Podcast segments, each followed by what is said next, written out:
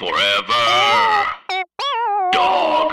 Hi, Adventure Cateers. It's me, Ben Blacker. And me, Ben Acker. The Thrilling Adventure Hour is returning with brand new episodes starting Monday, October 29th, available on all the podcast apps Apple, Spotify, Stitcher, Google. What do you use for your podcast? Uh, whatever's on my phone. Please subscribe to our Patreon page right now so that we can pay for everything and give you great stuff in return. You won't be paying for this episode. This is free. Gratis. It's patreon.com slash thrilling adventure hour. So we hope you enjoy these new episodes. I'm confident you will. Then I'm confident that they will. You will. You guys will. This is Ben Acker. And Ben Blacker. See you in hell. Not if I see you first.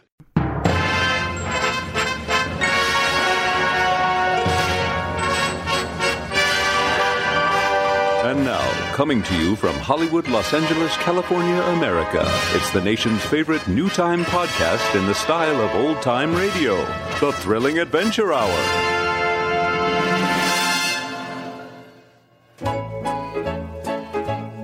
Merry Christmas from the Thrilling Adventure Hour, recorded live at Largo at the Coronet in Hollywood, California, America. It's Christmas on Mars.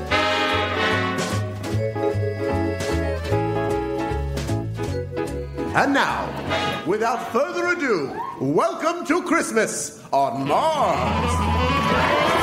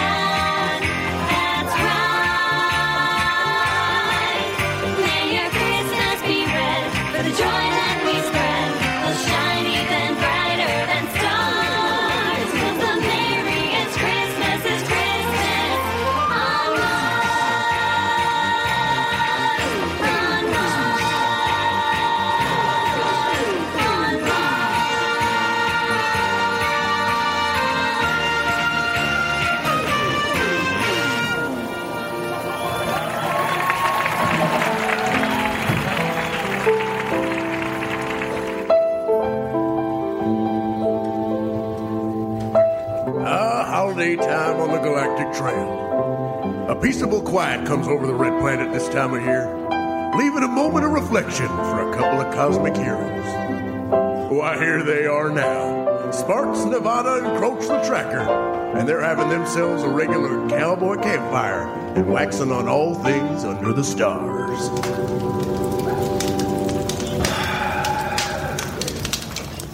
Look at them stars, would you, Croach? If it would reduce my onus to you, then yes, I will observe the stars. Just think about it. Think about all the things under them stars, Croach. Under is a relative term that does not apply to stars. This time of year, campfire like this, reckon there ain't but one thing to do. Relish the heat provided against the harsh winter solstice? No, not that, no. No. Oh, look what I got here, buddy. Chestnuts. I see. Yeah. Kind of a hint. Chest, chestnuts and. The fruit of a deciduous earth tree, yes. Fruit? No. Chestnuts. Your. Your chestnuts are fatal to my people. Any tree nut will kill any citizen of Galut Prakt Ah. which you designate Mars. That's Mars. Yeah, yeah, yeah, yeah. Mars. So wait, Martians are allergic to nuts? Except for your peanuts, which are legumes. And your use of the word allergic is connotatively insulting, Sparks Nevada. In the War of Two Worlds, it was a hypersensitivity to the walnut that led to our defeat. Yeah, I don't think that's right. It is. No, I heard it was a germ or like a bit of a cold that did the Martians in. Yes, then our misinformation campaign was successful. Yes, Sparks Nevada, do come against us with sneezing, and you will see where our weakness lies. Your weakness lies right here nuts. I place you under onus for attempting to kill me, Sparks Nevada. All right. Well, then I reckon you ain't interested in roasting these here chestnuts over this open fire. Play the thing. Do the thing. I would die immediately and unpleasantly from the inhalation of the begotten smoke. Do not do the thing.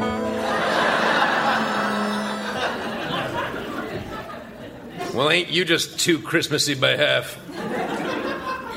Christmassy? Wait, you ain't familiar with that expression? I am not. All right. Well, Webster's Cowboy Dictionary defines Christmassy as that which pertains to Christmas. Ah, You you have heard of Christmas, Croach? yes, of course. Yeah. Christmas, the finest of all human organs. Oh my. Croach, you ain't even heard of Christmas? All right. It's Christmas Eve, so we ain't got lots of time to get you into the Christmas spirit. I have an idea. Why don't I tell you a story so as you can understand what this holiday and this holiday special are all about? Sparks Nevada, you know that my people do not comprehend metaphor. Sure. Rather than relate a story, why not explain precisely what this Christmas is? Yeah, I, I think you'll get the story. I promise I will not. Yeah, I think you will. I would be under onus to you to merely explain without metaphor. No. uh, this one is great for Christmas and the campfire, too, which is perfect because it's both a Christmas story and a ghost story. It goes like this I don't think you've ever heard it. It goes, Once upon a time. It was time to send the little ones to bed. Do you refer to younglings? For there are none about. No, no. Bolt the doors, lock your windows, and steel yourself from mysterious suspense in this campfire's first feature, Beyond Belief.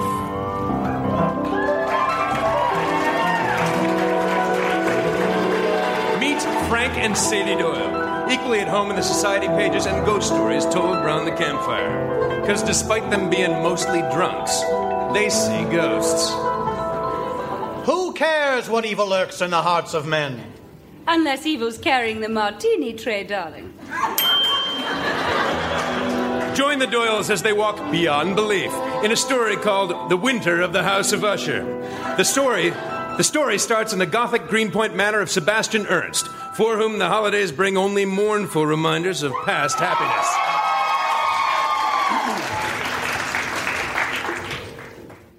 Once upon a midnight dreary, while I pondered weak and weary over a many a quaint and curious volume of forgotten lore. Wow. Like I'm not already depressed. Hey, this is a volume of forgotten lore. Coincidences are neat. Am I going mad?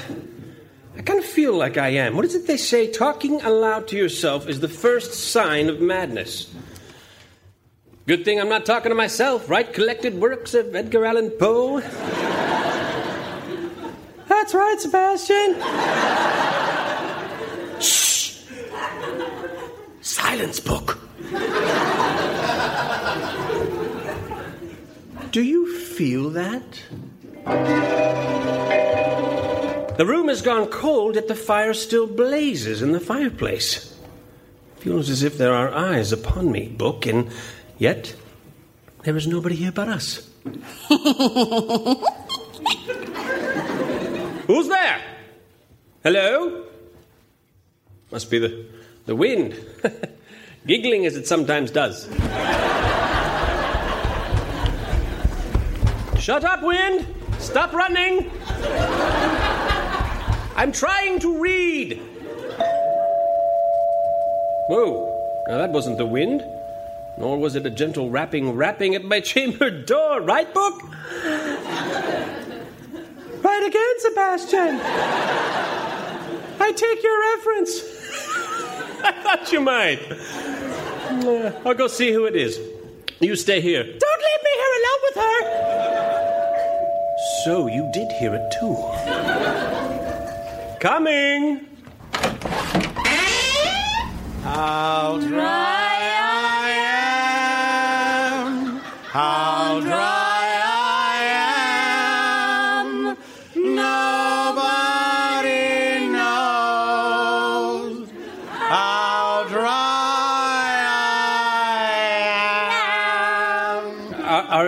are, are you an hallucination?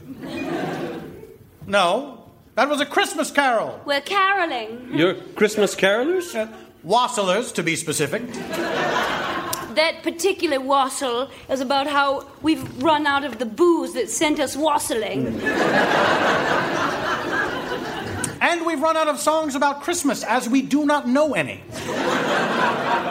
No, sure we do. the thing, the other thing, pa-rum-pa-pum-pum. and still another thing, pa-rum-pa-pum-pum. Ru-bu-bu-bu. Ru-bu-bu-bu.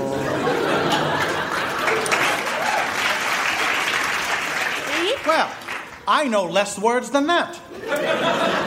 Tora lora lora, tora lora lai, tora lora. Christmas. Balula, she's my baby. And that baby was the baby Jesus. What a delightful carol. Why, we're a regular pair of Bing Crosby. And now, baby, it's cold outside. and thirsty, too. So don't just stand there. Invite us into your liquor cabinet. I, I must draw the line there. You absolutely not, cannot, cannot, cannot come in under any circumstances. Too late, we're already in. I'll just close the door behind me as I was not born born. That sounds closed to me. It's dangerous to be in Greenpoint on Christmas Eve. Oh, then we shan't go there, shan't we, Frank? We shan't. But this, this is Greenpoint. There are, there are signs everywhere to that effect. Also, several that read no trespassing. Oh, oh, dreadfully sorry, old man. Too wassailed to read. Frank Doyle. And this is my lovely wife. Sadie, charmed, thirsty, not in that order. Please. Please, you must go. Ah, a drink to see us on our way then. What was that? Oh, it's just the wind, I imagine. It's been very active this evening, laughing and such. So, cuckoo brains then. Well, either that or there is a ghost about. I, I was just talking about that very idea with a dear friend of mine, a book of Poe, unabridged. Cuckoo brains it is. Who hath come to play today? Wafflers with much to say. I want to meet them, I confess. I must put on my waffle meeting dress. It sounds like a ghost to me. Did you hear her too then? Because I did. It was about you. Am I mad? Madness and ghostness, it seems. Uh oh. Could be more than that. How do you mean? Note the portrait above the fireplace. Ah, rather an elaborate painting of merely a chair, wouldn't you say? Well, that's no portrait of a chair. Yes, yes, it is. Look. Oh. So it is. Now. But usually it's a portrait of my dear departed Cindy Louise. Hmm, disappearing portraiture. Winds indoors. I'm afraid this isn't merely a ghost problem. You have a haunted house. Which means we have other plans. Ta!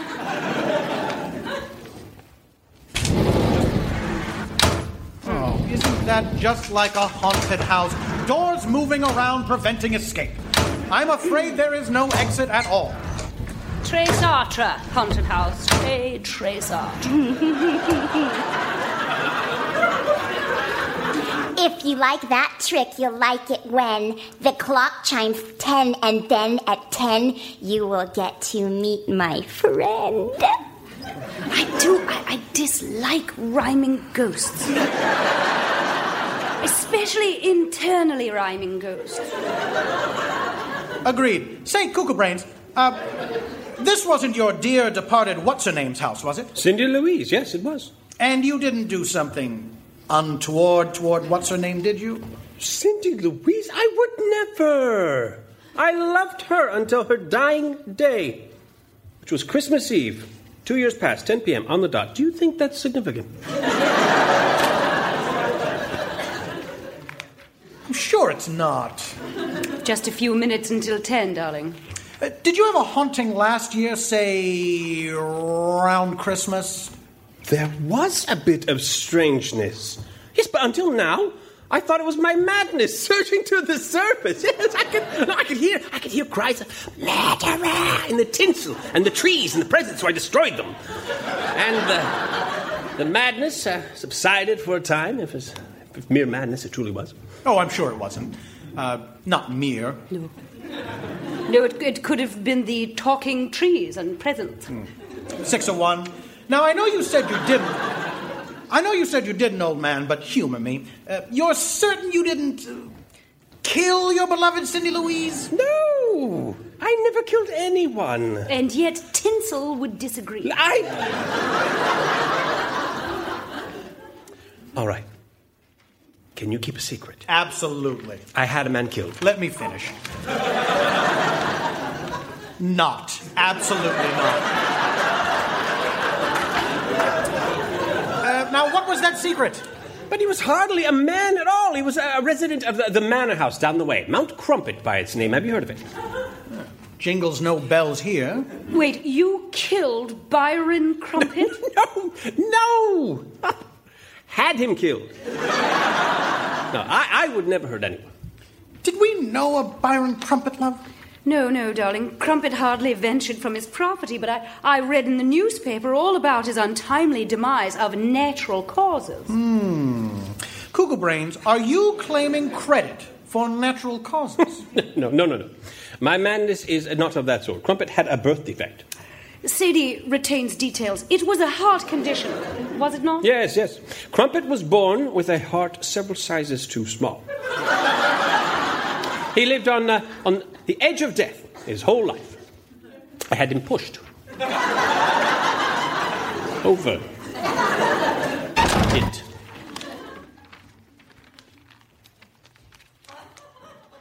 Right over it. thought I heard a thought I heard a door open. You did. You did. Yes.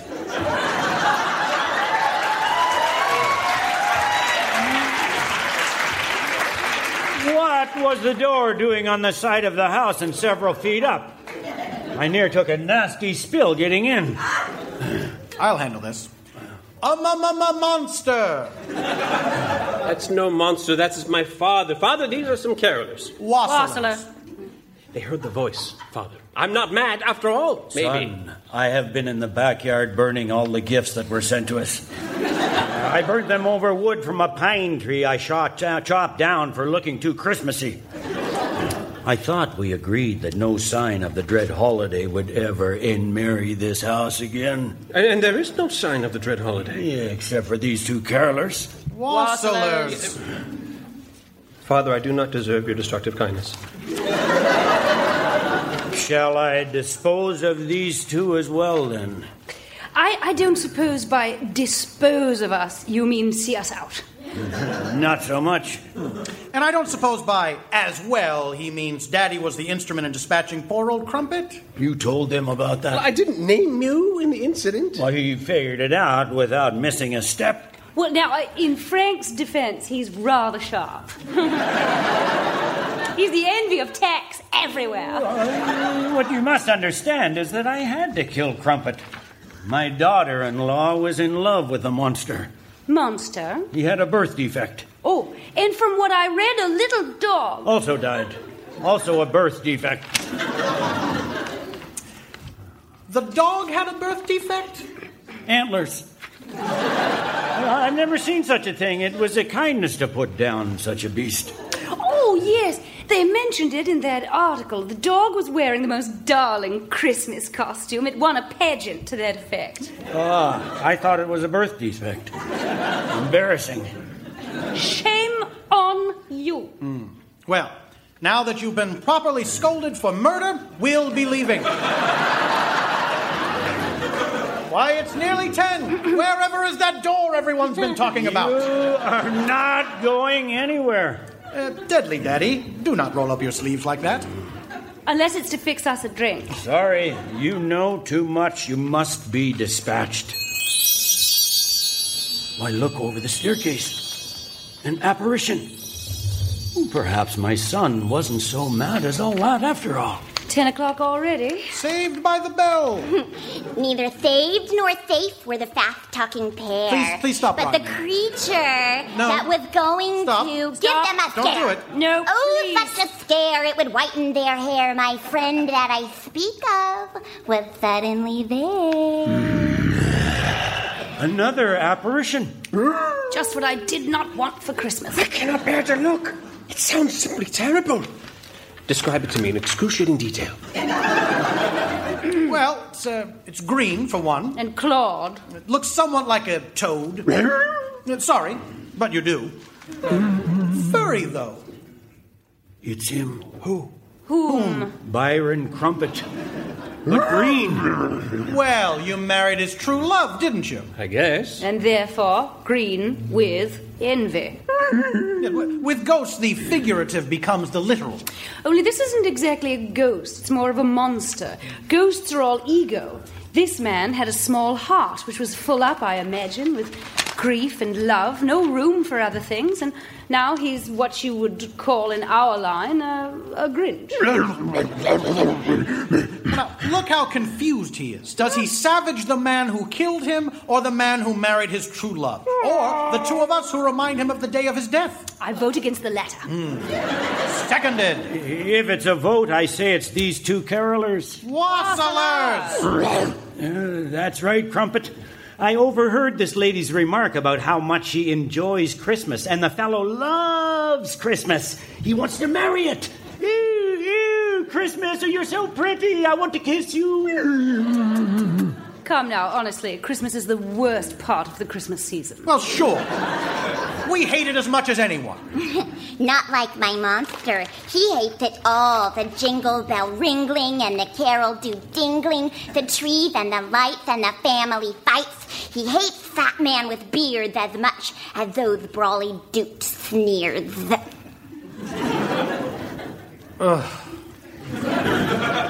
And what, pray tell, are brawly duped sneers? It's a pastry. Old family recipe brought over from Sweden. I made some this afternoon. Sebastian, Not for Christmas, just for snacking on. they're a Yuletide treat. Everyone knows that. I would argue that intention is important. my intention was not Christmassy. It was a snack for me and my book of Poe, unabridged.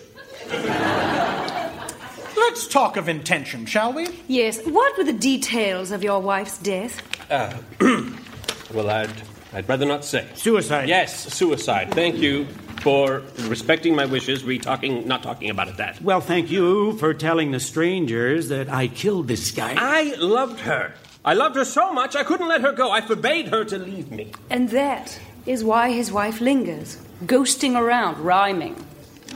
This ghost is a young girl. My son didn't marry a young girl. Wait. Did you? No. The energy of the dead can take any form it desires. Clearly, your wife desires to be creepy. Hmm. Pound for pound, ghost children are the creepiest.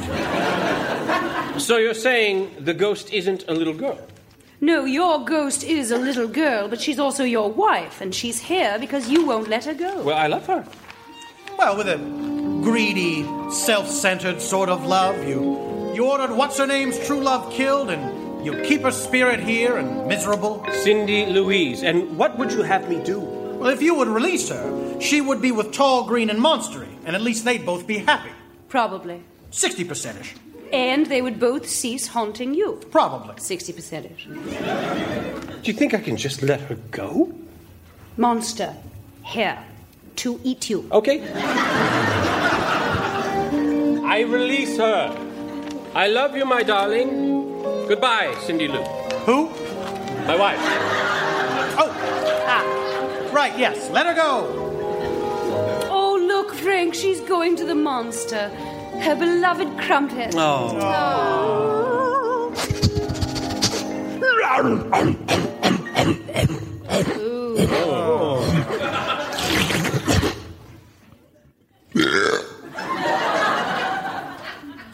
I did not expect him to eat her. There's also there's hardly any nutrition in a ghost. Still, it should stop this house from being haunted. Probably. 60% ish. Give or take 60%. Ish. Oh, uh, more likely this will happen. What is it? What is happening? Twas the night before Christmas, and you've a haunted house. Belonged to the late Mrs., and is thusly haunted by her.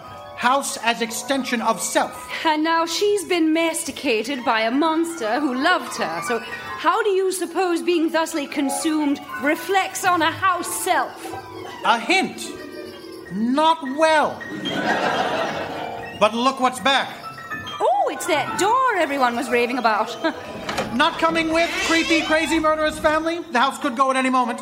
The monster is standing between us and the exit. oh, well then, good night, you three. Enjoy each other's company. You truly do deserve it. And Merry Christmas, everyone. Oh, please, oh, no. come back. Help us, please. Help us, please. Well.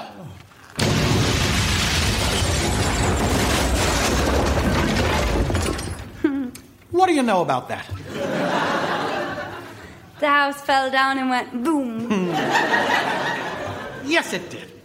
Do you think they had enough time to be properly eaten? I do, Frankenstein. Well, you are an optimist, sadistic. Now let's go drink ourselves under a tree.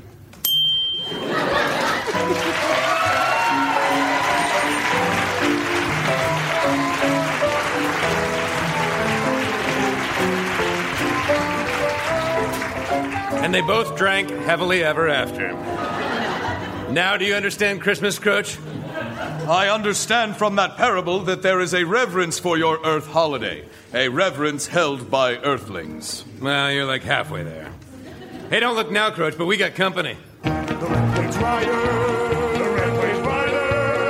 Red Plains Rider. Yeah! Howdy, Red. Hello, the Red Plains Rider.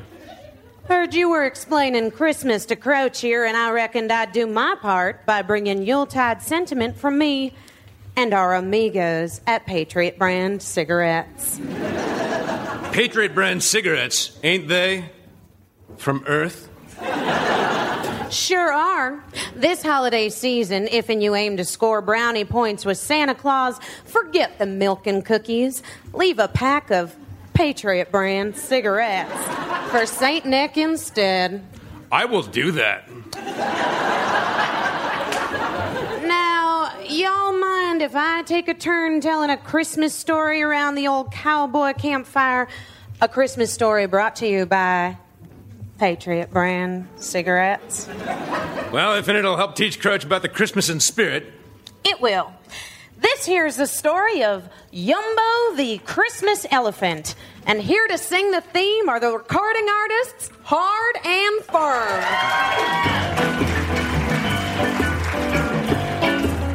Uno, dos, tres! J U M B O. Yumbo.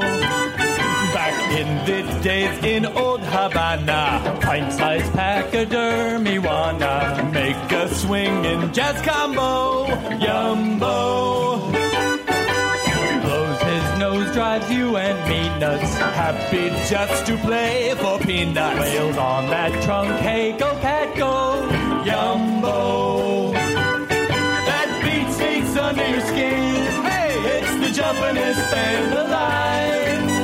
He's so hip and I'll never forget how to keep in step he's booked in Boca.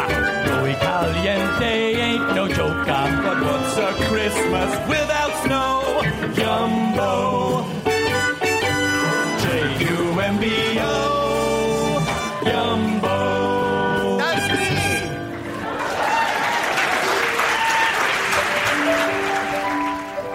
Oh, hello there.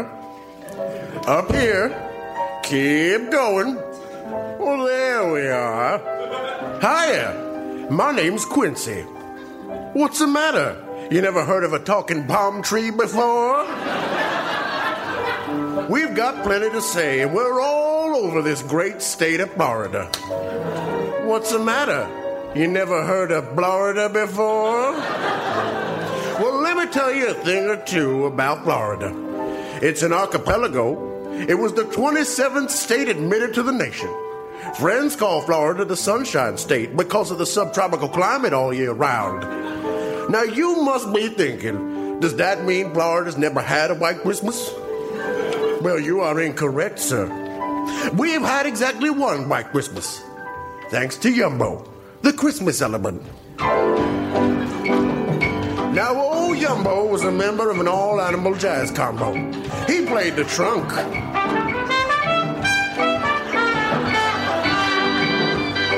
Particular Christmas time, the combo found itself in the Sunshine State, and wouldn't you know, Yumbo had trouble tooting just right. And that just wouldn't do. Now, the band leader was a skunk of a rabbit named Wyatt. What old Wyatt wasn't known for wasn't even temperament. Yumbo, what is wrong with you? You know how to play, but all evidence points to the contrary. I don't know what it is, why. I know I know how to play, but I can't. You seem distracted. What? I said you seem distracted. I'm sorry. Say it one more time. I keep missing You it seem- because I'm distracted. What is it got you in such a state, huh? Well, it's Christmas Eve. You bet your ivory tusks it is. It's Christmas Eve, but it's so warm here in Florida. Oh, sure. Yeah, subtropical climate. Absolutely.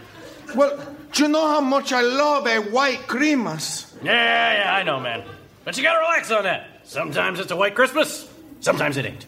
Oh, but it's my favorite thing. I look forward to it all year round, and it doesn't seem like we will have a white Christmas here in Florida. Well, you still gotta play, my large friend. You gotta push through the disappointment. Okay, Wyatt.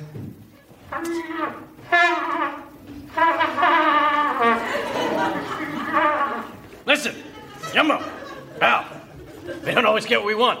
You want a wet Christmas? I wanted to be a refrigerator repairman. You did? Of course I did. Nothing sounds smoother to me than the hum of a successfully running fridge. Not even our all animal jazz combo. Wh- Then, Wyatt, why didn't you become a refrigerator repairman? Are you kidding? Because I'm a rabbit. A bunny rabbit. Bunny rabbits lead all animal jazz combos. Fact of nature. I suppose you're right. Now, now, you know what it would do to my parents if I left the all animal jazz circuit to become a refrigerator repairman? It'd ruin them. So I fix refrigerators as a hobby in my spare time. You know, to keep current on the latest trends in refrigerator repair. Aren't you any good at it? The best, Jumbo. Why I fix fridges so good, I can make a 58 Cadillac Eldorado idle at a temperature of 36 degrees. Colder still in the glove compartment, so you can keep your veggies crisp in there. Oh, amazing. Yes, sir. Refrigerator repair is my great joy in life. But ain't my place in the world. No, my place is here. Leading an all animal jazz combo. And I guess my place is playing my honker like a trumpet, no? Yes. Now let's take it from the top. But that didn't cure Yumbo of his precipitate wishes. He wished on a star. He wished on the moon. Why, he even wished on me. And I'm just a palm tree. When he was all through wishing, he spied one particular cloud that looked positively stuffy with snow. Oh, come on, you cloud. It's snow. It's snow. You know you want to? Are you talking to me? Ay, Dios mío, ¿qué onda, güey? Yeah, you with the ears and the nose. Were you just telling me to snow? Well, you look like you wanted to. You could tell? I guess I'm not so good at hiding my emotions. I'm dying to snow. My name is Cloudly C. Cloud. I'm a cloud. Mucho gusto. I'm Yumbo. I'm an elephant. Hey, Yumbo. So, do you often find yourself yelling at clouds from hotel windows? No, it's just that I am having a real problem lately. I'm wishing so hard for a white Christmas that I cannot play very well in my jazz combo. Is it Christmas already? It's Christmas Eve. Don't you clowns have calendars? No. To what would we tack them? Sky? And with what? Tax? No, and no. It's nearly Christmas, and I am desperately wishing for snow. Mm, so hard I am wishing. Well, I wish I could help you, Yumbo. There's nothing I like better than snowing. There's nothing any cloud likes better than snowing. Right, another cloud?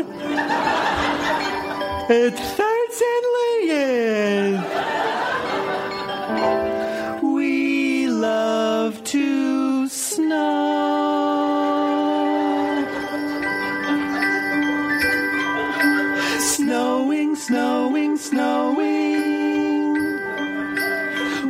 When the wind is blowing, really gets us going. We love to snow. That is a sweet tune, Clouds. Are you going to introduce me to your friend? Oh, I'm sorry. This is Yumbo. Hola, and you are. You don't know my name. What? You just did that one sided introduction. This is Yumbo, and I'm supposed to fill in my own name. well, you don't know my name either. Cloudly. Cloud. Okay. We've known each other for five years. Worked together for three of those years. Sorry. I'm Claudio. It's nice to meet you, Yumbo. You're Claudio? I was just talking about you the other day. Really? With whom? Um, you know, that one cloud cumulonimbus tall. I'm blanking on his name. Wow, just wow. you know what? I'm full of precipitate right now. I said I was sorry. Cut me some slack. Hey, I'm full of precipitate too. Hey, hey, hey, hey, hey, you Klaus. If you guys are all so full up and you want to snow it out, and I want you to snow it out, why don't you just snow it out? It's the climate, Yumbo. It's just too hot. If if if we tried to snow now, we just rain, and we hate to rain. Oh, you hate to rain. Why? It hurts. It hurts so goddamn much.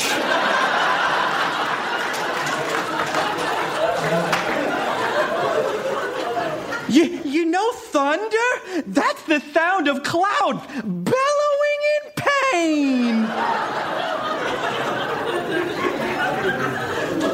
if it were only 32 degrees Fahrenheit, Then I'd show you some snow.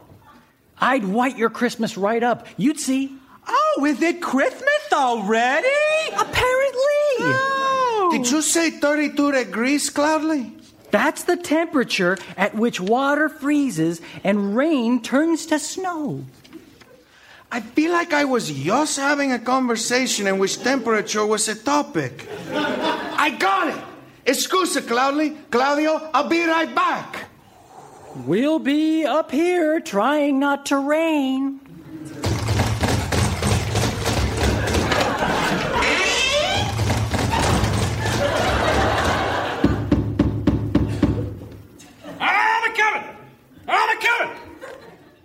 Door opening noise! Sheesh! What a racket! What do you want, Yumbo? A peanut? you get it? Because you're an elephant. That's what I did there. That's very good. Uh, I was just wondering, could you fix a bridge? Yes! I'm sorry, was there more? Could you fix a bridge so that it could run at 32 degrees? Ah, Fahrenheit? Yes, 32 degrees Fahrenheit. Whoa. Well, we're getting into a freezer territory there. Oh, but you could do it, couldn't you, Wyatt? Ah, I mean, I suppose, but you wouldn't want to put any veggies in the crisper. They'd freeze right up. Hey everybody! It's Alice. And I'm Veronica from, Treks in the City. We are two women who are nerds and we love Star Trek and love talking about it. That's right. But we're not exclusive like that. No, we're not those kind of fans. We're cool ones. Like chill. Sexy, young, and also old. Treks and the City. The city part means we talk about anything. Which is our right, to be perfectly honest with you. Yeah. I just need you to understand that we have great guests. We have the dumbest bits. And songs. Sometimes. And we talk about Deanna Troi in a way that she has deserved for her whole career. Fully underdeveloped character. So come on over to Treks in the City. Only on the Forever Dog Podcast Network. New episodes out every Monday. Woo! Woo.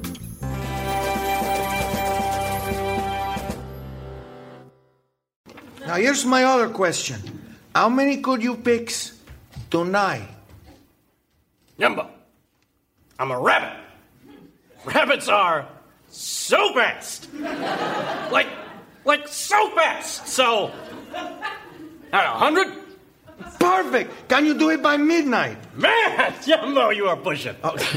It's only there are these clouds that want to snow, and if you can chill down this town, then I could have my white Christmas. Uh, plus, you get to do what you like to do, so you know everybody wins. Okay. Okay. For you, for the clouds, for myself, I'll do it. Hooray! Come on.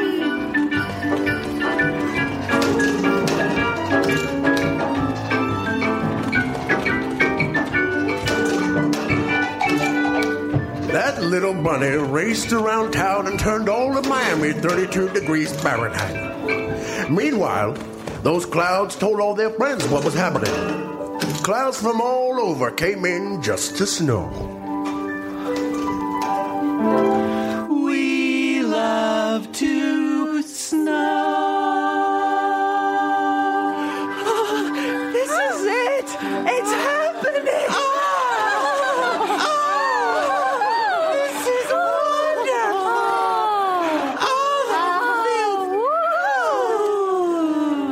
Many clouds snowed so hard that it became a blizzard. Yumbo got his white Christmas. But Santa Claus got lost over Florida. Ho, ho! What?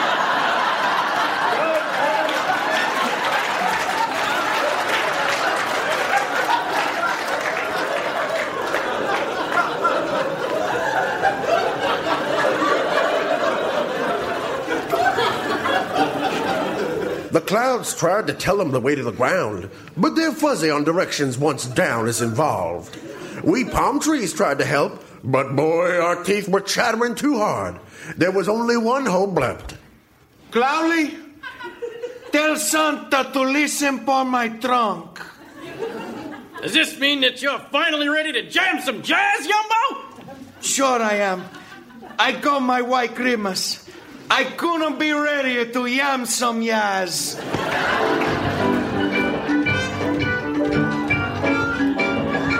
That's some sweet jazz, Yumbo!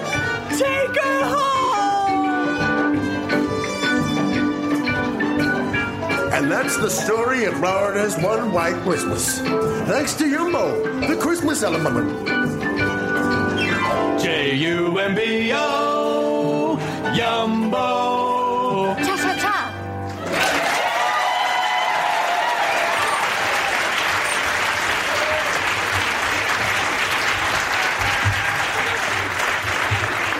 Now do you understand Christmas, Croach? I feel as if I have a greater understanding of your holiday, yes. Great. Then my work here is done.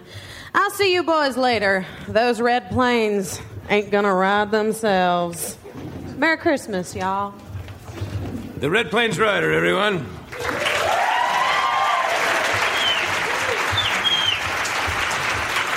Now, hang on a second, Croach. You got more out of uh, more about Christmas from Red's story than from mine. Yes. All right, you don't you don't gotta lie anymore, Croach. She's gone now. You can just you can just tell me. Sparks Nevada, I am incapable of deceit. I am from the tribe of Martians that never lies. Oh yeah, I forgot. Remember that day I couldn't tell your tribe from the ti- tribe that lies all the time? That was a confusing day. It is precisely the remembering of an instance that has provided me with new understanding. I shall illustrate with my own story. The story of the Martian holiday designated Han Uk Ah. Sounds sounds kind of familiar. Uh, I think we might have that one.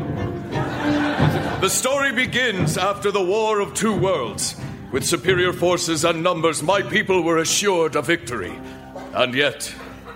That whole thing with the nut allergy. Perhaps we were not comparatively victorious, but we did win the day. How do you figure?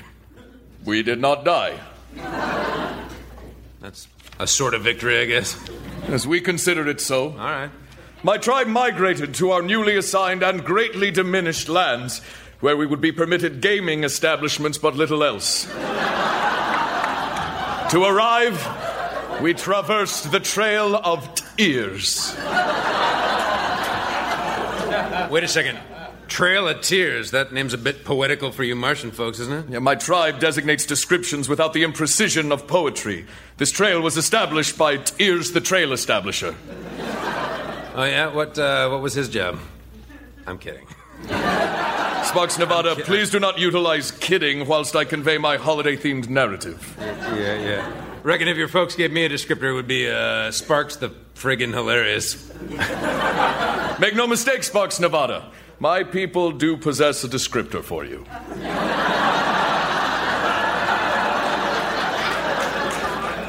I, what is it?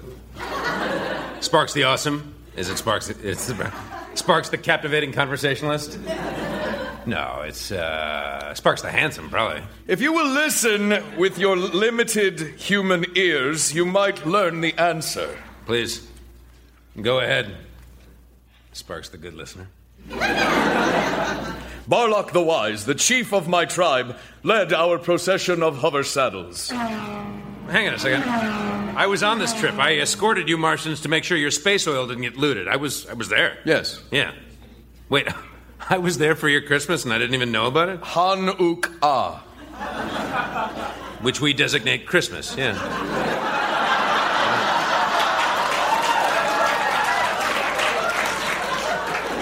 Barlock the Wise, the chief of my tribe, led the procession of hover saddles. And one rocket steed.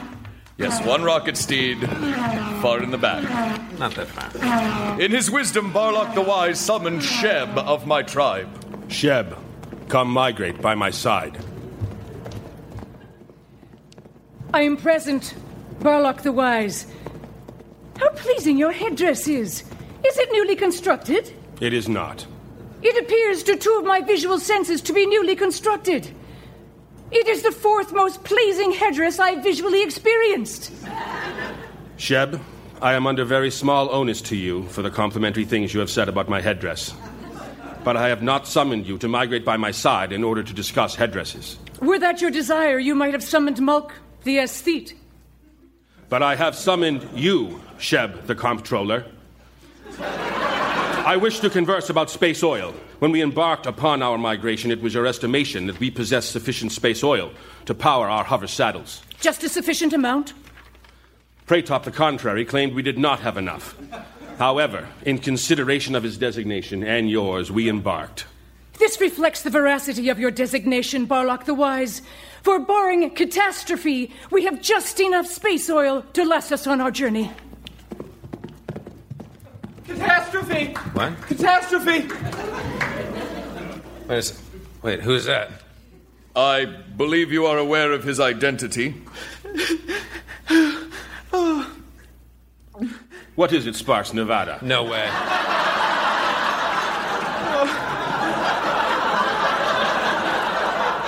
No way. Not please cease weeping, Sparks, Nevada. Yeah, I, I can't. I just can't. Why not? I'm Don't do it. from Earth. Oh. This is. This, that is not how. That is precisely you. No. That Why? is- Bow tie. Why do you weep, human? So what happened was, I've never said those words. I was regarding the space oil. I was guarding the space oil, you know, and two little kids stole it from me. That is not. That is not what happened. They must have been extremely dangerous younglings. One of them had a wheelchair. Oh come on. That's. I was there. No, I witnessed the that's- entire I event. know, it was a gang of giant robots, Croach. Giant robots. I saw what happened. No, happened. they made I off with was your space oil. I got most of them. It no was Martians by the children, hand. No, then they watched the bots make off with us. I did. That's Further ridiculous. describe to me these younglings. Uh, uh, it was uh, two girls and a boy, and uh, the girls had braids. Braids! Oh, God. How dare you? Mern, the martyr, bring forward the remaining space oil.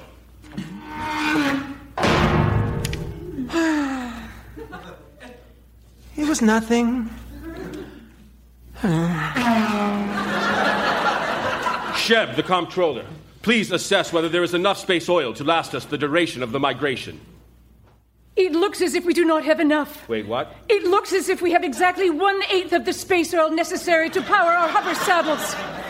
It would take a miracle for this oil to last us as long as we need. A miracle that would make this oil last for eight units of time and distance.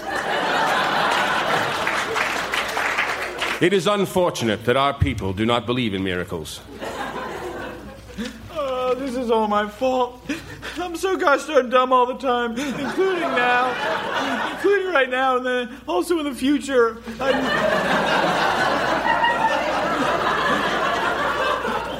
Take a hit. yeah. Use your asthma. What is that? It's for my asthma. I don't have asthma. Yeah, we do. No, we don't. With the same. Uh, No, we got the most No, asthma. we don't. Mom says. What shall we do, Barlock the Wise? We cannot stop our migration here in the deserts of Galuk Prakta, but would continuing without enough oil put us further in danger? Tell me, Sheb, can we travel one unit of distance with our present quantity of space oil? Mm, barely. Then we shall continue our migration, but we shall change our course to intersect with that of the air whales. Do you hear them? We shall hunt an air whale and use all parts of it. We shall use its blubber for our space oil. We shall use its baleen to replace the baleens of our elders. We shall use its skins for dapper whaleskin jackets for everyone. We shall use its feathers for my formal headdress. And we shall use its giant bones for our scary haunted houses come Halloween, which all species celebrate, as everyone knows. May I have your current headdress when you procure a new one?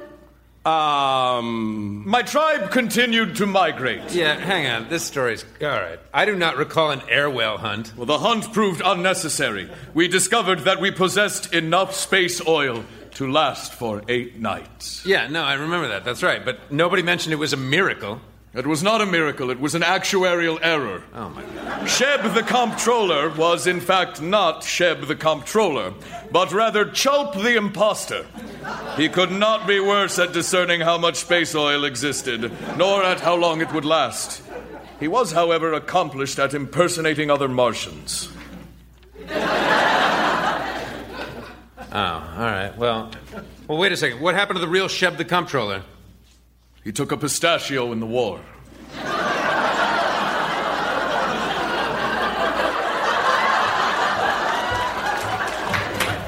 That's ridiculous. All right, hang on, Croach. Why do you commemorate the day if nothing special happened? We do not commemorate it.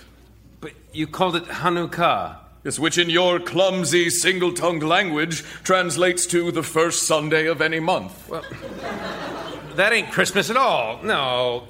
And hey, for the record, I hunted down them giant robots and retrieved your space oil, by the way. You're welcome. I recall, and you were thus bequeathed designation by my tribe. Sparks the totally rad? Sparks the human. Awesome.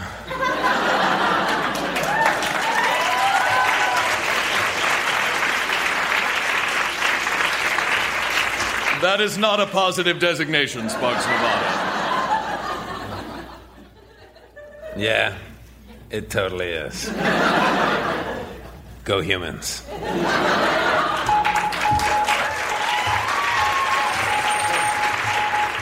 You hear that, Croach? I do. Are you hearing that? I am hearing that. Yeah, it's a hailing frequency. Hmm, let me uh, look into this. Oh, and it's Christmas Eve. You know, it's on this night that good little boys and girls of the Mars Earth Coalition receive special communique from a jolly old soul from Earth. I better answer it. Let me get into this. Hello, Earth. Hello, Earth. Go for Mars. Ho, ho, ho! Ho, ho, ho! Sparks, Nevada, and Merry Christmas. Wow, wow, it's Kevin Pollak from Earth. That's right. Please be seated.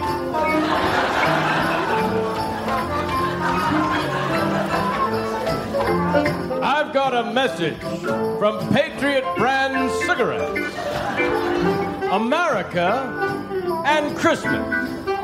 Like the twined stripes of a candy cane, the Yuletide season and the US of A evoke every citizen with a warming warmth and a cheerful cheer. But there are some Americans who do not celebrate Christmas. And hey, this is America. That is their right. So, this holiday season, we at Patriot Brand Cigarettes want to tell those Americans who choose not to celebrate Christmas Merry Christmas! That's right. Merry Christmas to all! And to all a good night. As it says right there in the Declaration of Independence. Thanks for your kind attention and Merry Christmas! Merry Christmas, Kevin Pollak. Merry Christmas, Kevin Pollak. That was nice of Kevin Pollak to stop by. Yeah, yeah, he's he's a good guy. We're neighbors. You should check out his chat show on the space internet. You know what, Croach? We've got just enough campfire left on this cowboy Christmas Eve to tell you one more story to see, well, to see if you get it. And here to tell you that story is musical guest honeyhoney. Oh, hello, Sparks and Croach. Well, what story and song have you come to tell us, Suzanne Santo from honeyhoney? I'm glad you asked. Once upon a time, on Earth, a millionaire named Jasper Manor Lodge went to a ball where he fell in love with a girl he thought was his societal equal. But she was the opposite of rich. She was the hobo princess.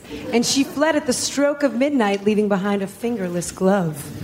That sounds similar to a story we Martians tell our younglings Cinderella. It's nothing like that. No, that's Nothing. Anyway, listen. The hobo princess runs away, and Jasper Manor Lodge goes looking for her. He renounces his millions and renames himself Banjo Bindlestuff. He gets himself a hobo mentor called Gummy, who's the only person who can know about his past. The two of them ride the rails looking for Banjo's true love and her home, a fabled vagrant's paradise called Moonshine Hollow. Gather round, all you hobos, and hear my tale of riches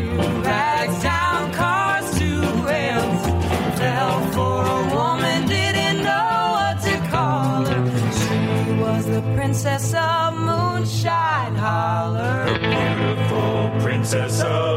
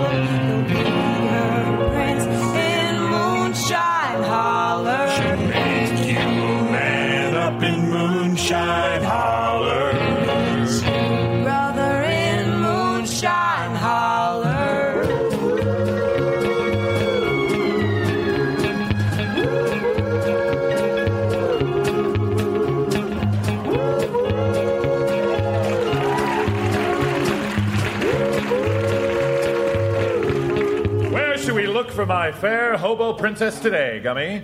I understand she's been spotted east of the Mississippi, Banjo. Then that is where we shall go, my friend. Is that an easterly train I hear? Ah, the camaraderie of hobo ship. A train plays host to any number of vagabonds who invariably pass the time regaling each other with all manner of tall tale. Banjo Bindlestuff and his mentor Gummy play audience to one such tale. Oh. Well, the way I heard it told, fella was money rich and he falled for hobo princess. so he throwed his money away and went looking for the hobo princess that he falled for. And I hear he's still looking for her to this very day.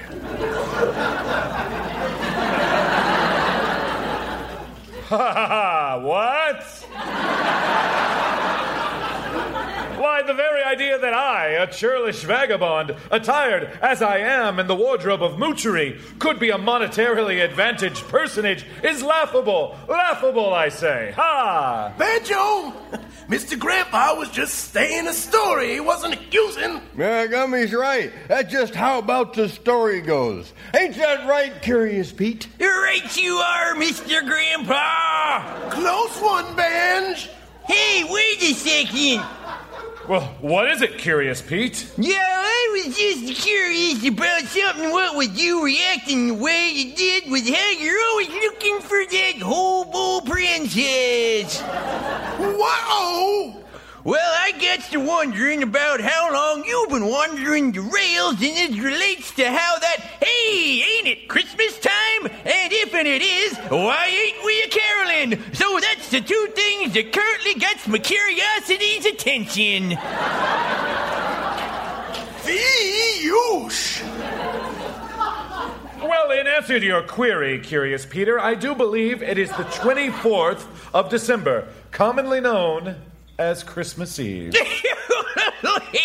now, we hobos ain't much for knowing dates nor schedules and such. Hmm. Except when the Chrism train is chugging into the station in just the same fashion as.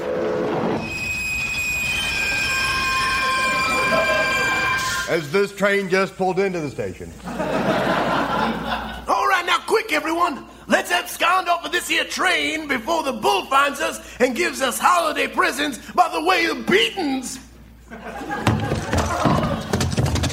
Whoa, now that we're safely safe, we'd best get to Carolyn. It's the hobo way. Hobo Carolyn is just like making stone soup, only the stone of carols is joy of the seasonal variety. What?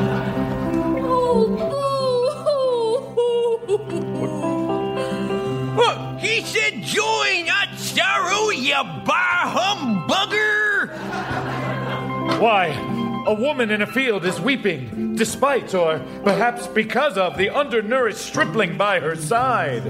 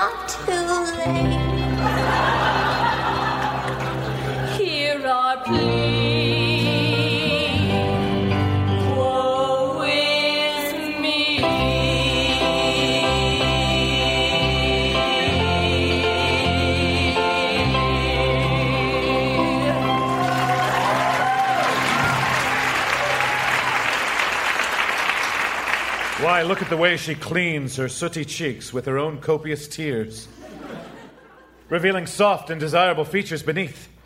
Could this be the hobo princess? Might this be Moonshine Holler? Oh, pea short of that. Ain't no such a thing as moonshine holler, which is just a tall tale to get little hobo boys and girls to eat their vegetable pies. And her cryings and woeings has put me right out of my wassailing mood. And on Christmas Eve, come on, fellers, let's go find us some ground to lay on and look up at the clouds and name the shapes that we find. Maybe we'll even be lifted up spirit, such that a Carolyn will be forced to result.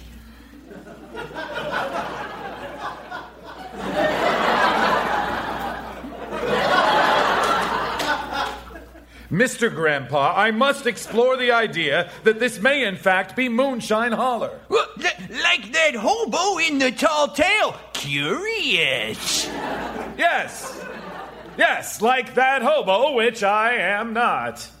Now look, y'all just go on ahead with your cloud naming and sky staring. I, I'm gonna humor my pal Banjo, who ain't no millionaire no how.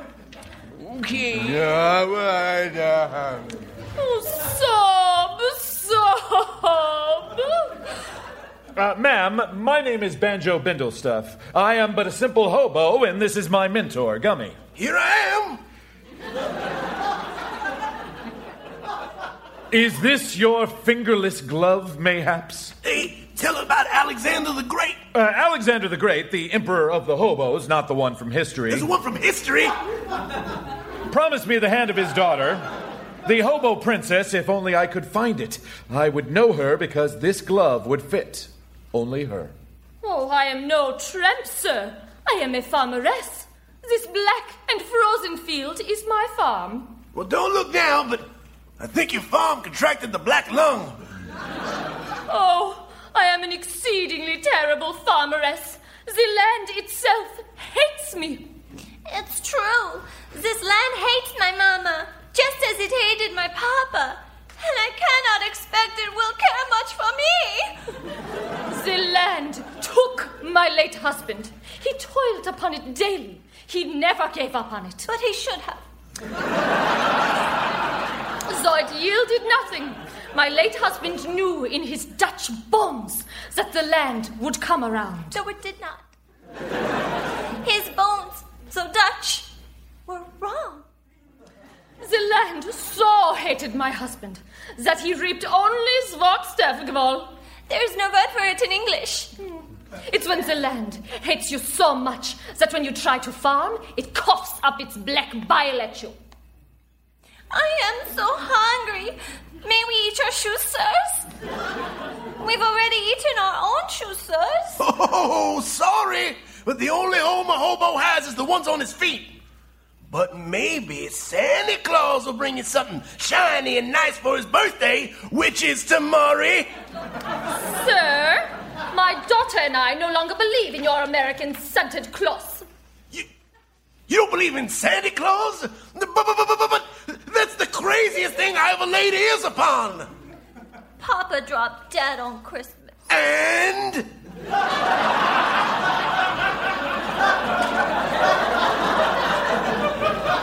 Now, Gummy, that's a fine reason. it don't matter how overstuffed your bindle is with bad happenstance. You never stop believing in Santa Claus. It ain't the hobo way. We shall not be seeing Santa Claus this evening. We expect, we expect a visit instead from the odious Romulus von Piper. Romulus von Piper? What is one of those? Von Piper works for the bank foreclosing upon mortgages. And twirling his mustache. And giggling wickedly. I have known men like Romulus von Piper, miss. You have? You? Ha! Well, not personally, of course, but in my reading, in my reading, writing the rails, I have come to know one thing about men like Romulus von Piper. These men care but for one thing. One thing several thousand times over. The one dollar bill. But I haven't any one dollar bills. If only someone I encountered with kindness in him did have dollar bills for which he had no use. Perhaps my fate and the fate of my daughter would not be so dire this Christmas.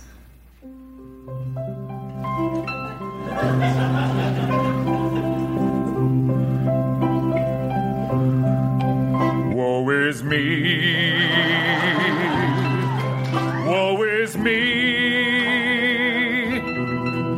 I could end all of their misery. Woe is me. Woe is me. What would happen were I to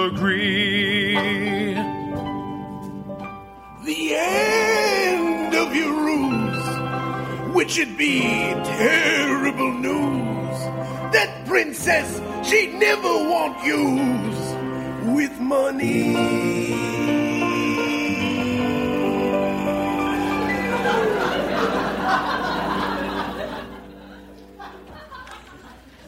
Ma'am, I hereby give my hobo pledge to help you. Oh, bless you, sir. But how are you gonna help him, Banjo? Why, the hobo way, of course. Apple pie. Now, what do we do first? Hand out shivs? All right, come on, little girl. It's shivs for Santa Claus, from Sick Christmas, from Gummy Claus. and I've got one here for you in my sock, yeah. And, and here's one for you, Banjo, and, and two for Gummy. And now, now for the lady, where exactly did I put that pearl-handled lady shiv? And somewhere on the... Oh, yeah, here it is now. When this Von Piper comes around, everybody start shivering and don't stop till the black crowd is blacker with the sanguinity. Gummy, there will be absolutely no shiving on Christmas. But you said the hobo way. I meant we'd think of a solution and save the farm. That hobo way.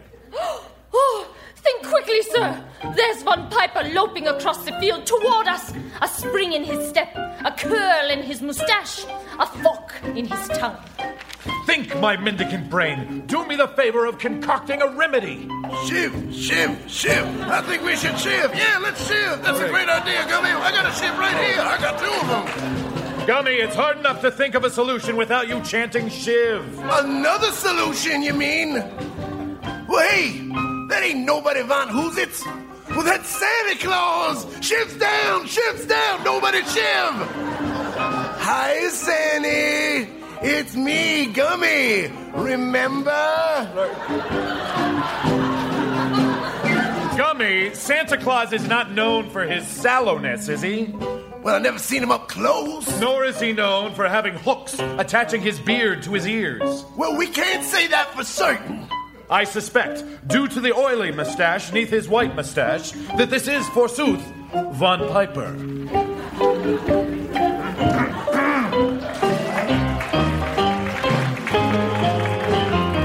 It's that time again, the mortgage is due. A mortgage for me, less mortgage for you. I'll own this farm before I'm through. It's time to pay Von Piper. Sympathy. It's Christmas Eve. Can't you see? The same God that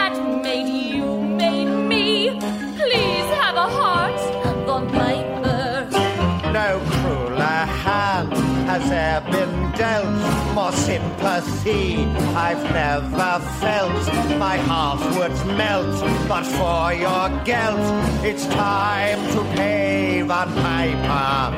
The problem with the poor is when I squeeze they moan.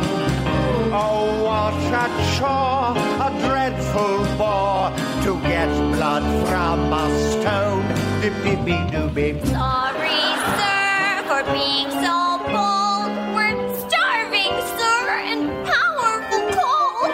Kindness, sir, is worth more than gold. God bless your soul, Von Piper. Born with hope and spirits high, you gave it the old college try. But life is hard, and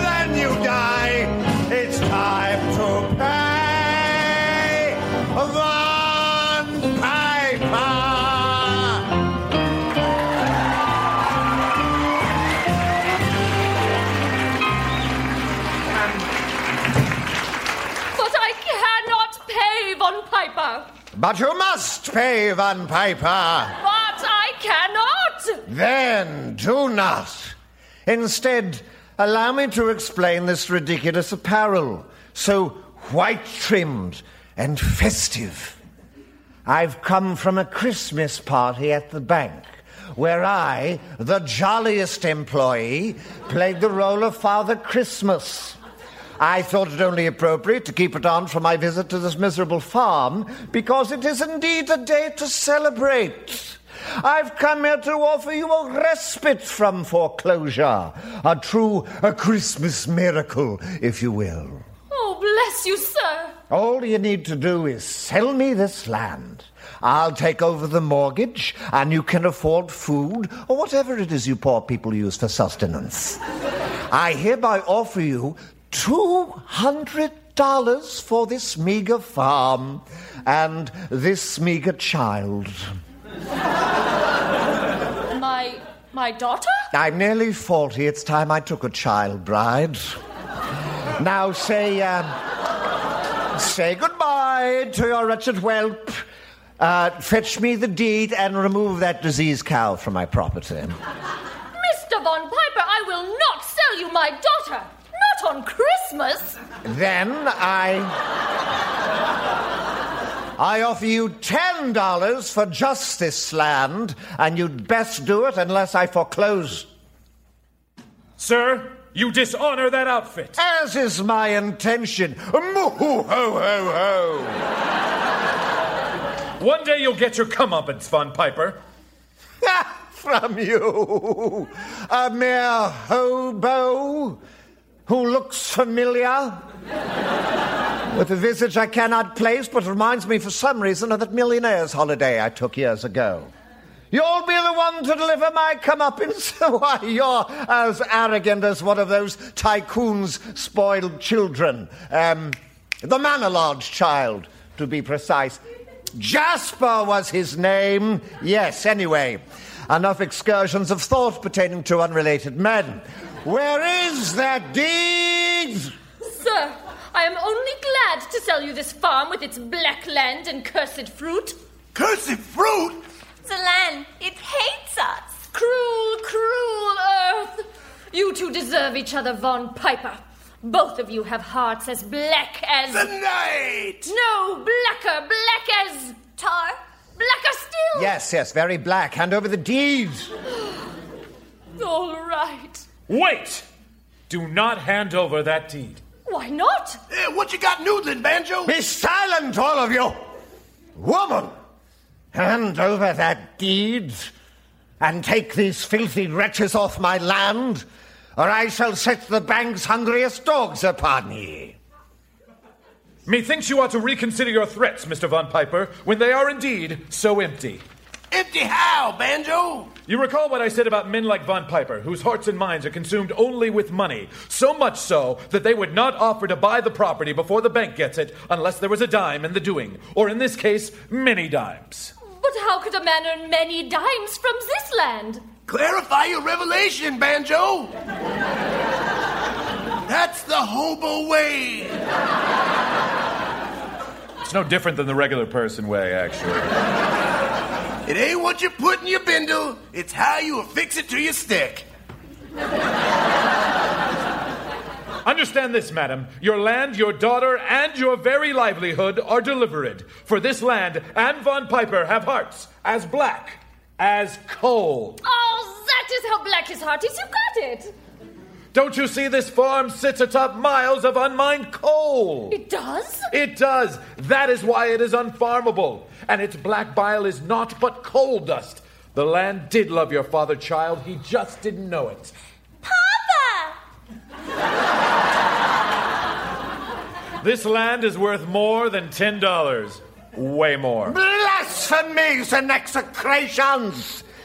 I am forever foiled, brideless and landless. Why, with the exception of my recent promotion and Christmas time bonus, with which I shall be able to purchase the finest of child brides, I have nothing. Nothing.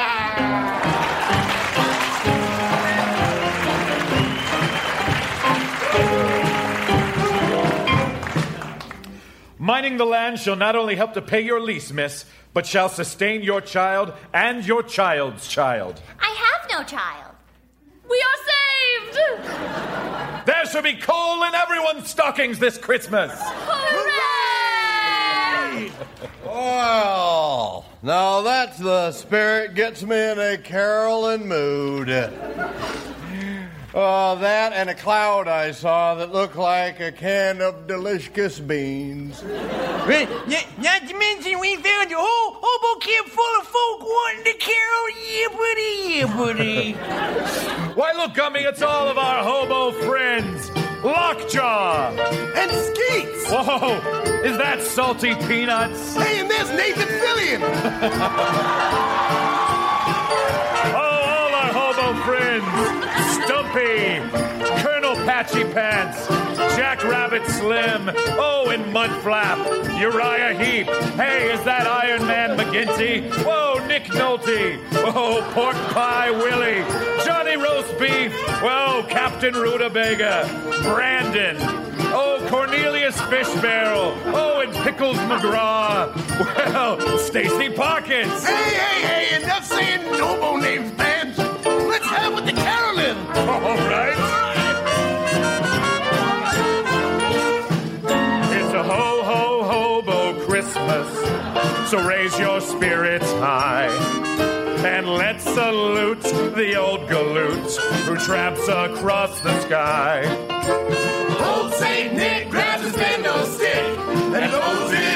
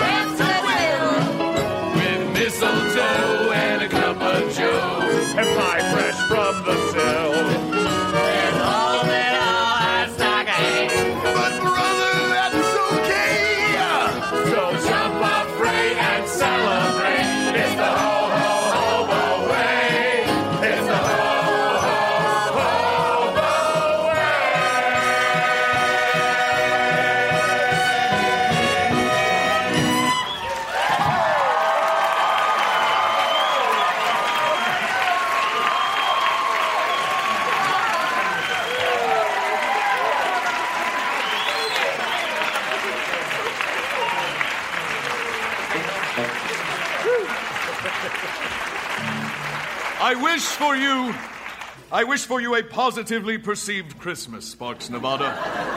All right, well, I'm glad you finally understand the meaning of the holiday. Happy first Sunday of the month, Croach. I have procured for you a gift. Oh, you should have. You're welcome. I, uh, I totally got you something, too. It is my desire that we exchange gifts. No, totally, yeah. Mine is reading material. Oh, no way, mine too. Aren't we just the O. Henryest? Croach, this is unbelievable. This is the sweetest thing that's ever been written to me. It says, Dear Sparks, Nevada, that's the show.